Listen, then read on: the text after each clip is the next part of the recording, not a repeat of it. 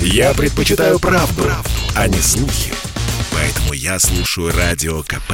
И тебе рекомендую. Под капотом. Лайфхаки от компании «Супротек».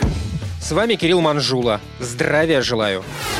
Каждый раз, когда зима приходит на территорию нашей страны, в водительской среде, в том числе и в соцсетях, оживает интерес к всевозможным хитростям, облегчающим жизнь двигателю на морозе. Например, можно встретить совет переводить автомат в нейтральную позицию после запуска автомобиля в мороз. Для начала замечу то, что автомобилисты часто называют автоматом и роботизированные КП тоже. Переводить их в нейтраль из паркинга при прогреве мотора смысла нет вообще никакого. В обоих этих положениях селектора диски сцепления коробки разобщены с коленвалом двигателя машины. Другой тип КП, причисляемый порой к автоматам, — вариатор. Тут за связь с коленвалом отвечает устройство, по принципу действия похожее на сцепление. Включая нейтраль, мы его размыкаем, и валы вариатора прекращают вращение. Соответственно, коробка не будет греться. Подобный режим эксплуатации способен прикончить вариатор в кратчайшие сроки. Что же касается классического автомата, гидротрансформаторного, то тут надо вспомнить о принципе его работы. Мотор связан с шестеренками через блок гидротрансформатора. Он представляет собой, грубо говоря, два расположенных друг напротив друга винта, погруженных в жидкость. Один из них жестко связан с коленвалом двигателя, а другой с вышеозначенными шестеренками. Винт, сидящий на валу, гонит жидкость в сторону своего визави, из-за чего тот тоже начинает крутиться, передавая момент вращения дальше в трансмиссию. Между этими двумя винтами находится реактор, задача которого более эффективно направлять поток жидкости от первого винта ко второму. Когда мы переводим автомат в нейтраль, реактор освобождается и получает возможность крутиться, как ему вздумается. Соответственно, передача момента от двигателя трансмиссии прекращается, а ведущий винт гидротрансформатора молотит, считай, впустую.